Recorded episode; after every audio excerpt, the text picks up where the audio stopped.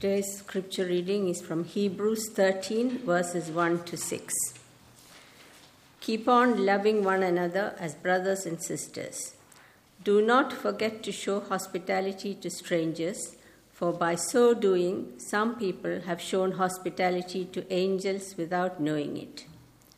Continue to remember those in prison as if you were together with them in prison, and those who are ill treated as if you yourself were suffering. Marriage should be honored by all, and the marriage bed kept pure, for God will judge the adulterer and all the sexually immoral. Keep your lives free from the love of money, and be content with what you have, because God has said, Never will I leave you, never will I forsake you. So we say with confidence, The Lord is my helper, I will not be afraid. What can mere mortals do to me?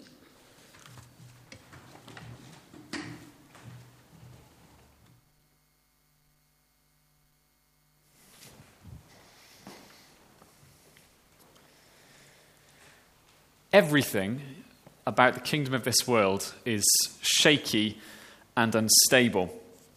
Everything we value in this world is precariously perched on a, uh, a shelf like a, a vase.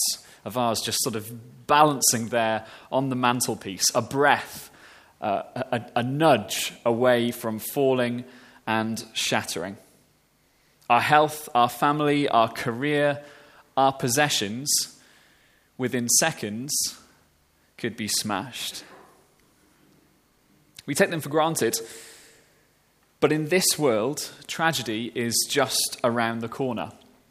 But we are receiving a kingdom that cannot be shaken. That's where we finished last week. Uh, that's what Dan mentioned just at the start there in chapter 12, verses 28 and 29. Therefore, since we are receiving a kingdom that cannot be shaken, let us be thankful and so worship God acceptably with reverence and awe. We are receiving a kingdom. Aren't you thankful for that? The kingdom of Jesus is coming and it cannot be shaken. Under his reign, everything we value is not precariously perched on the edge, it is secure. We have possessions, we have family, we have blessing and riches that will never shatter. They will never totter and fall. They are secure. Now, um, for a risk averse person like myself, that is so precious. I love the superior security that we have in God's kingdom. But if maybe if you're opposite ten- temperament to me, um, just think of it like this you will never have to fill in another risk assessment form. Isn't that good? Isn't that good? Now, this unshakable kingdom belongs to everyone who turns from sin to find forgiveness in Jesus. And maybe there's someone here who finds themselves this evening on that precarious edge where it just feels like a breath, a nudge, and everything could fall and shatter. If that's you, there is such good hope for you this evening. Everyone who turns from sin to find forgiveness in Jesus becomes a citizen of this kingdom. There are going to be lots of commands that are going to come up in this sermon. But I just want you to know that these commands are not how you become a part of this unshakable kingdom. All you have to do to have this precious, precious security is turn from sin and trust in Jesus. All you have to do is turn from anything else that's pr- providing you hope and security right now and come to Jesus on the cross and say, Save me. Give me that security that nothing else is giving me. Give me that security that I can't find anywhere else. And right now, here in this moment, you can become part of his kingdom. God says in his word that everyone who calls on the name of the Lord will be saved, and God does not lie. You can have this kingdom even this evening. Now, for those of us that are part of this kingdom, our job is to worship God. That is our response. Our job is a life of service Those two words, worship and service, they, they go together. That's our response to this good news.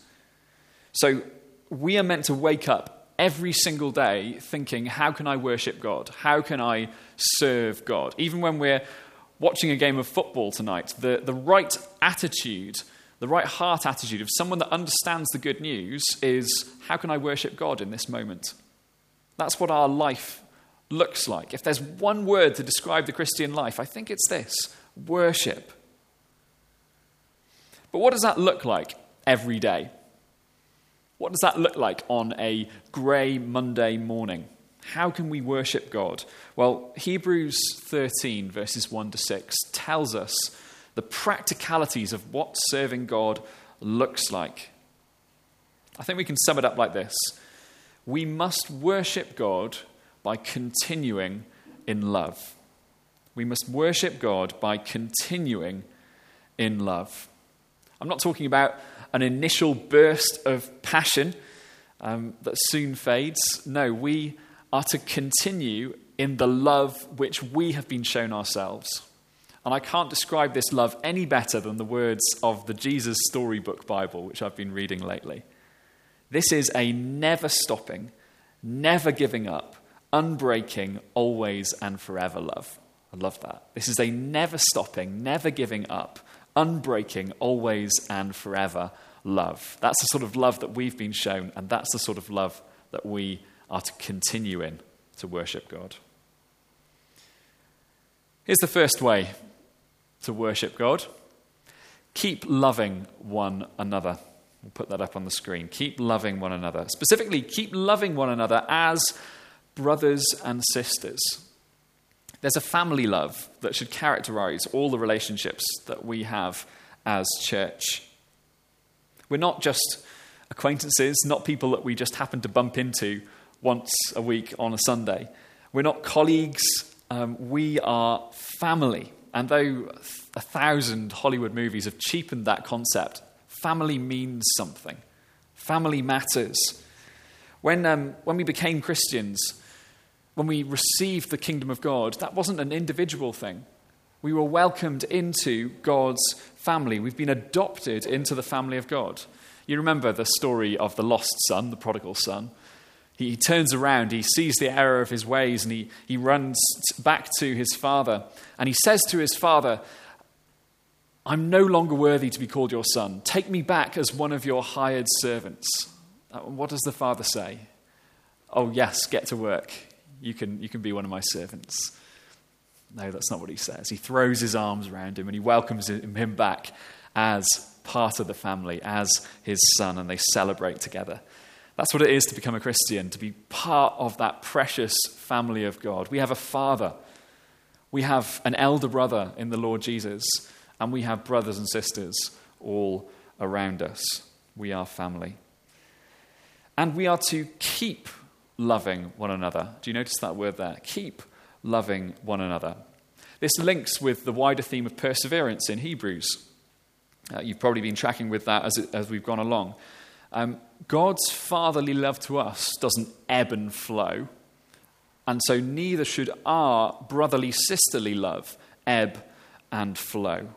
We're not just family when it's easy, we're family all the time. Do you know, um, over the past, what are we, year and a half, I think Christchurch has done a pretty good job of loving one another. There have been so many different challenges, um, not least the fact that we, can't, we haven't been able to see each other physically. But every time there's been a rule change, there's been this obstacle to love where uh, half of the church think one thing and half of the church think another thing. And it's a real danger to our unity. But, but every time, as a church, we've continued humbly loving one another and understanding that people think differently. We've got another obstacle to love coming up. Half of the church on the 25th are going to think, oh, we should have no restrictions at all. The other half of the church are probably going to think, oh, that would be crazy to have um, all the restrictions lifted at the same time. And we're each going to want to respond uh, and, and fight for our own position. In such a time as that, we need to remember brotherly and sisterly love. Yes, people think differently. Yes, we're going to naturally want our own way. But let's have the heart of Jesus, who didn't look out for his own interests, but looked out for the interests of others. There are other practical ways that we are to keep loving one another, and verses 2 and 3 give us uh, another couple of them. Firstly, do not forget to show hospitality to strangers. Now, there is a bit of a lack of emphasis on hospitality in this part of the world, but we are the anomaly. You know, when friends go off and see different parts of the world, often they'll come back and say how friendly the people were, how, how hospitable they were. It shows that we're the odd ones out. Now, yes, in normal times over here, we might have our friends round from, for dinner from time to time, and that's a really, really good thing. Keep doing that. But that's not actually hospitality in the biblical sense. In the biblical sense, hospitality is always towards the strangers, foreigners, not the usual crowd. That's what hospitality is in the Bible. And it was such an important part of life in the early church.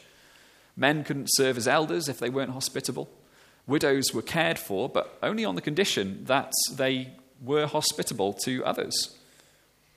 It was such an important part of life there. And I know that we're going to be fighting an uphill battle in regards to hospitality over the next few months uh, and maybe for the rest of this year. It's going to be difficult. And I don't think God expects us to go from zero to 100. But this is the direction we're heading in. Opening our front door just a little bit wider than before. Opening that front door just a little bit wider than before. Yes, um, as we get used to normality, we might like to start a bit safer and just invite a couple of brothers and sisters that we know well. But keep opening that door wider. Why not invite one extra person that you don't really know yet? Invite them in. Invite someone who's just come to the church for the first time, maybe, along with someone else that you're comfortable with.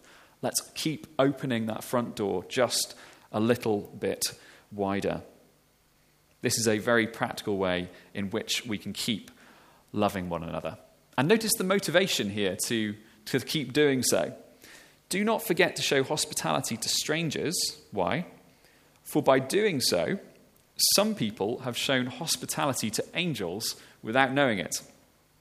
Uh, I think in the author's mind here are Abraham and Lot. Abraham had a meal with three strangers that turned out to be angels, and they brought God's word to him. Lot entertained those very same um, three angels, and they ended up saving his life. Now, I'd be pretty surprised if any of your guests end up being literal angels, but you may well find that they bring a similar blessing to you. You may well find that you are the one who is blessed. You know, surely the blessing of gaining a deeper relationship with another brother or sister is worth opening that door just a little bit wider. Um, and by the way, I reckon if we did a survey right now, about 5% of our houses would be tidy. And that's okay. Don't feel like you have to serve Michelin star food or have a perfect palace of a home in order to invite people round. Just be normal, it's fine. And here's the second practical way we are to keep loving one another Continue to remember those in prison as if you were together with them in prison, and those who are ill treated as if you yourselves were suffering. Now, this may um, kind of ring a bell in the back of your minds in Hebrews. Uh, back in chapter 10, verses 32 to 34, the writer reminded his readers of the early days when they first became Christians. And back then, he said, Sometimes you were publicly exposed to insult and persecution. At other times, you stood side by side with those who were so treated. You suffered along with those in prison joyfully. So they were doing this. They were standing with those in prison. They were um, suffering alongside those who were ill treated. But they are to keep doing so. They started well, but they must continue. Throughout Hebrews, they've been told don't drift away from your faith in Jesus, but also don't drift away from the love of Jesus. In a time where persecution against Christians was starting to get pretty fierce, the safe option was distance. The safe option would be to disassociate yourself from someone the authorities or the people around them had kind of got their claws into. But brotherly love means distance isn't an option. Brotherly, sisterly love means their suffering is our suffering. So, how do we respond when we hear uh, something like Ed prayed about, about our brothers and sisters in India who are facing such terrible persecution at the moment, such terrible hardships at the moment? How do we respond where we hear that Christians in parts of India are unable to access the judicial system, judicial system? How do we respond when we hear that Christians in India are unable to get a job in some parts? Love demands that we respond as if it was happening to us. And as has been mentioned quite a few times over the last couple of weeks, Open Doors have called for a week, a month of prayer, and you can find all the details for that on opendoors.com. Keep on loving. Do not forget. Remember. The events of this last year could well have caused us to forget. They could well cause us to stop loving. But when restrictions lift, don't leave your heart in lockdown loving one another is an essential part of how we worship God in the everyday of life. Second, verse 4 gives us another way we are to worship and serve God in the normality of life. Keep loving your spouse. The first part of this command is, is broad and it applies to everybody. Marriage should be honoured by all.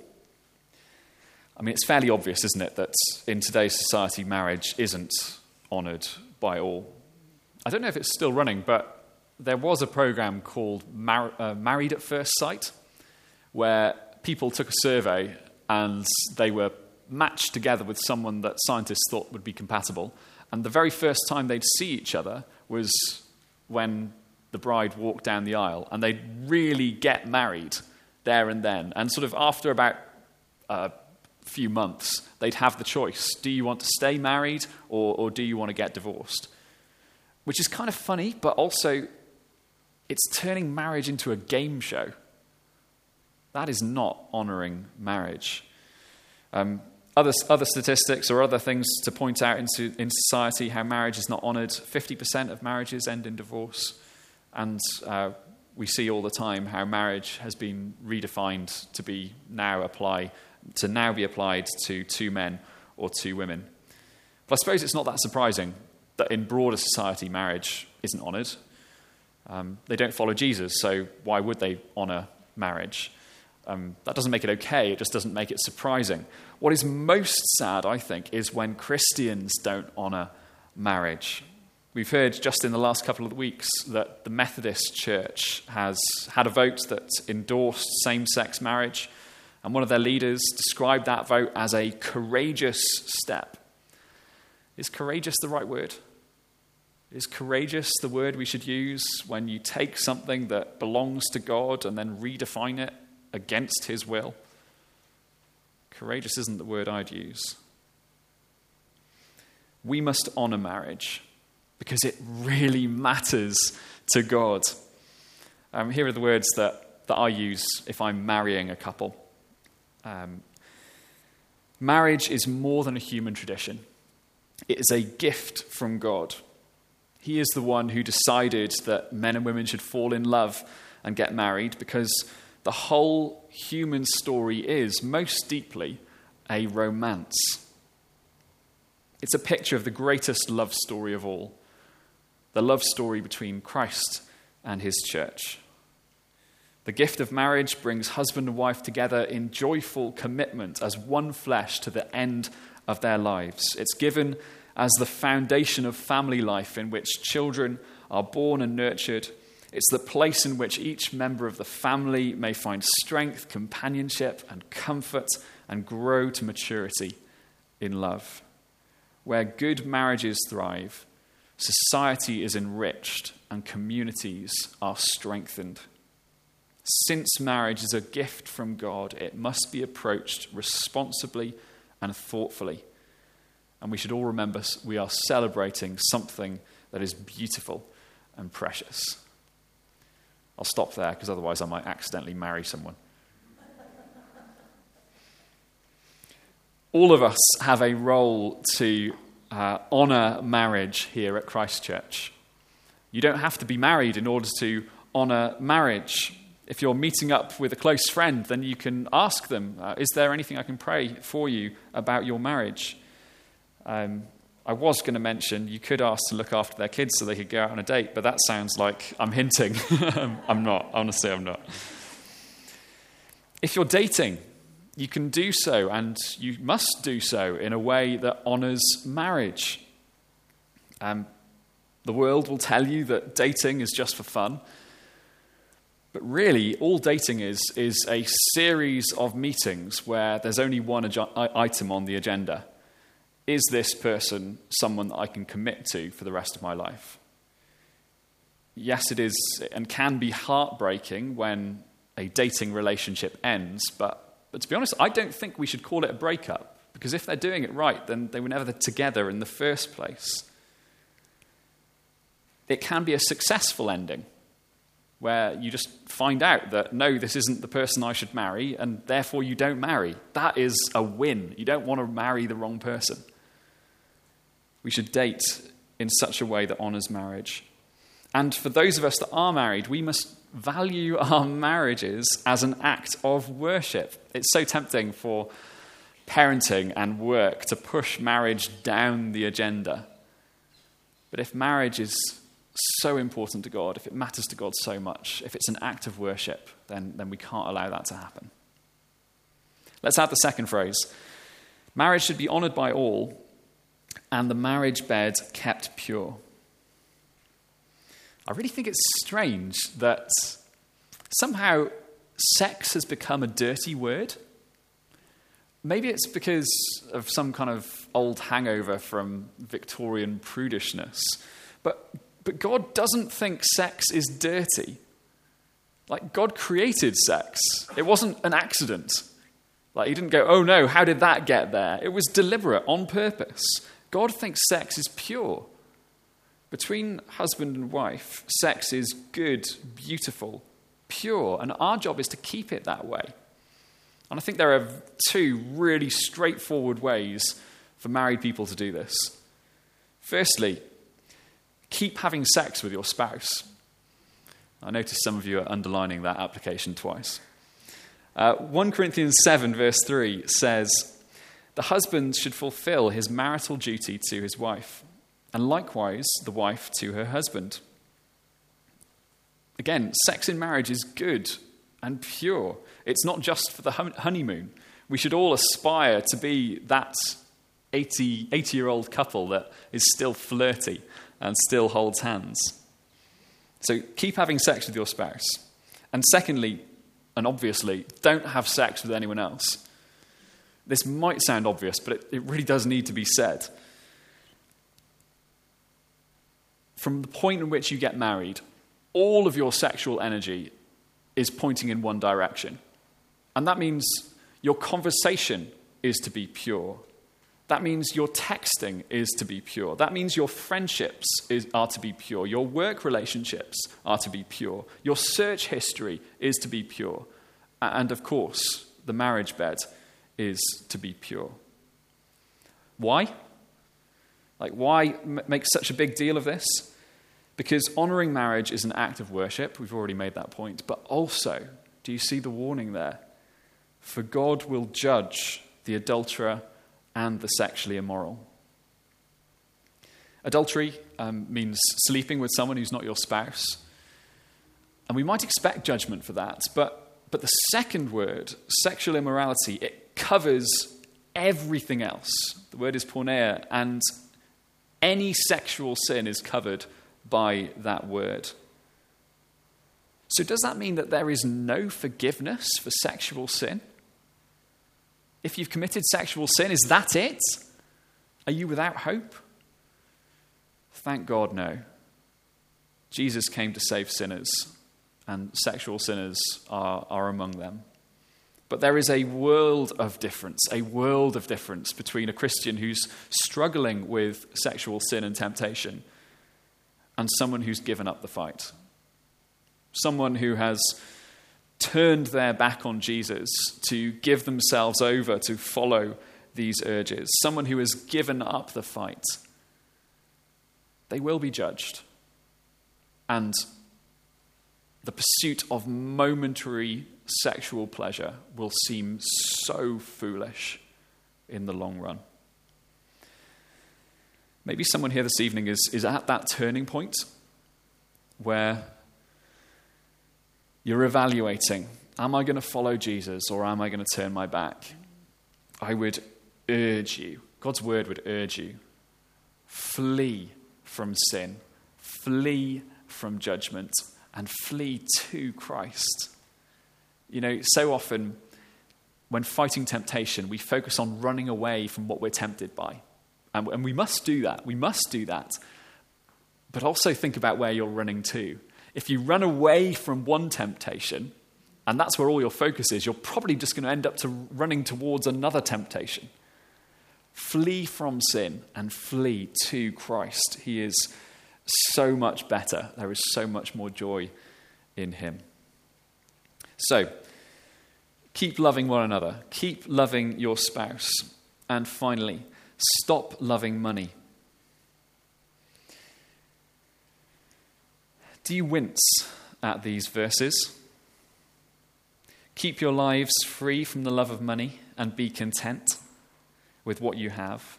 Because God has said, Never will I leave you, never will I forsake you. So we say with confidence, The Lord is my helper, I will not be afraid. What can mere mortals do to me? When God tells you to be content, do you wince?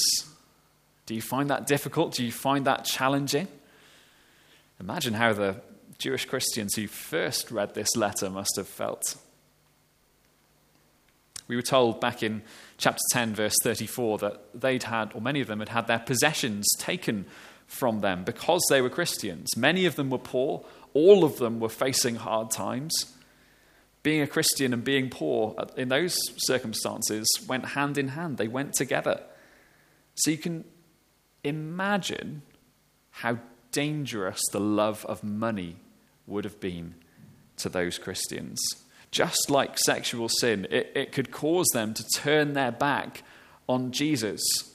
Do I want Jesus or, or do I want money? Do I want the security that comes with that? And this danger is real for us as well. It, it, think of it this way if you're carrying and clutching onto bagfuls of gold, it's impossible to embrace Jesus.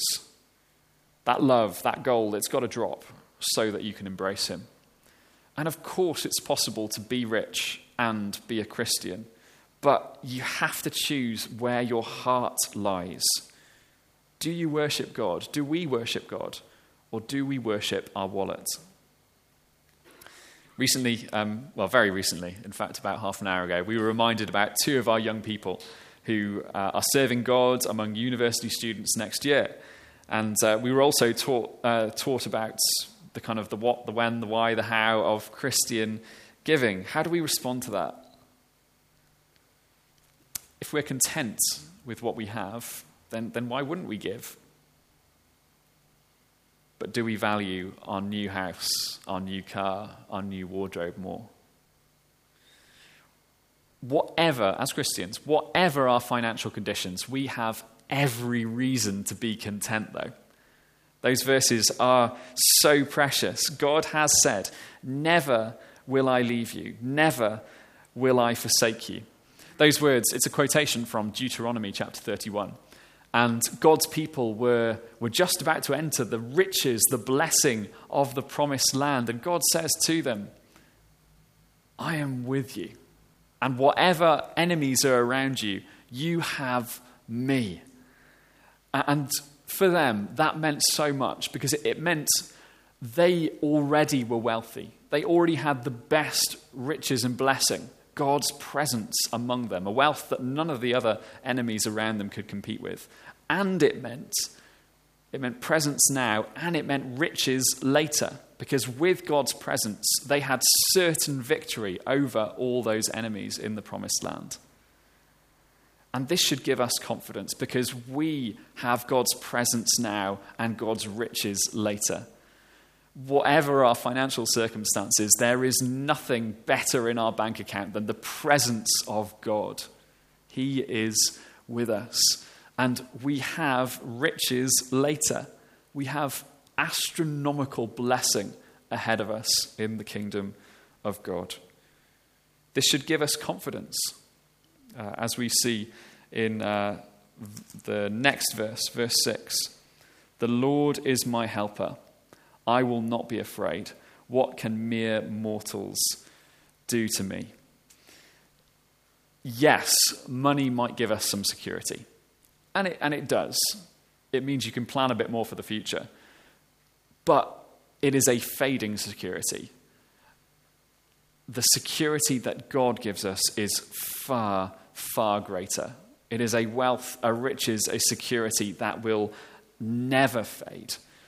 And so we can say, perish every fond ambition. All I've sought or hoped or known, yet how rich is my condition. God and heaven are still my own. We are, brother and sister, we are rich beyond comparison. Why would we want to love money? How do we worship God in the everyday life? How do we serve Him? Well, keep loving one another, keep loving your spouse, and stop loving money. Let's pray.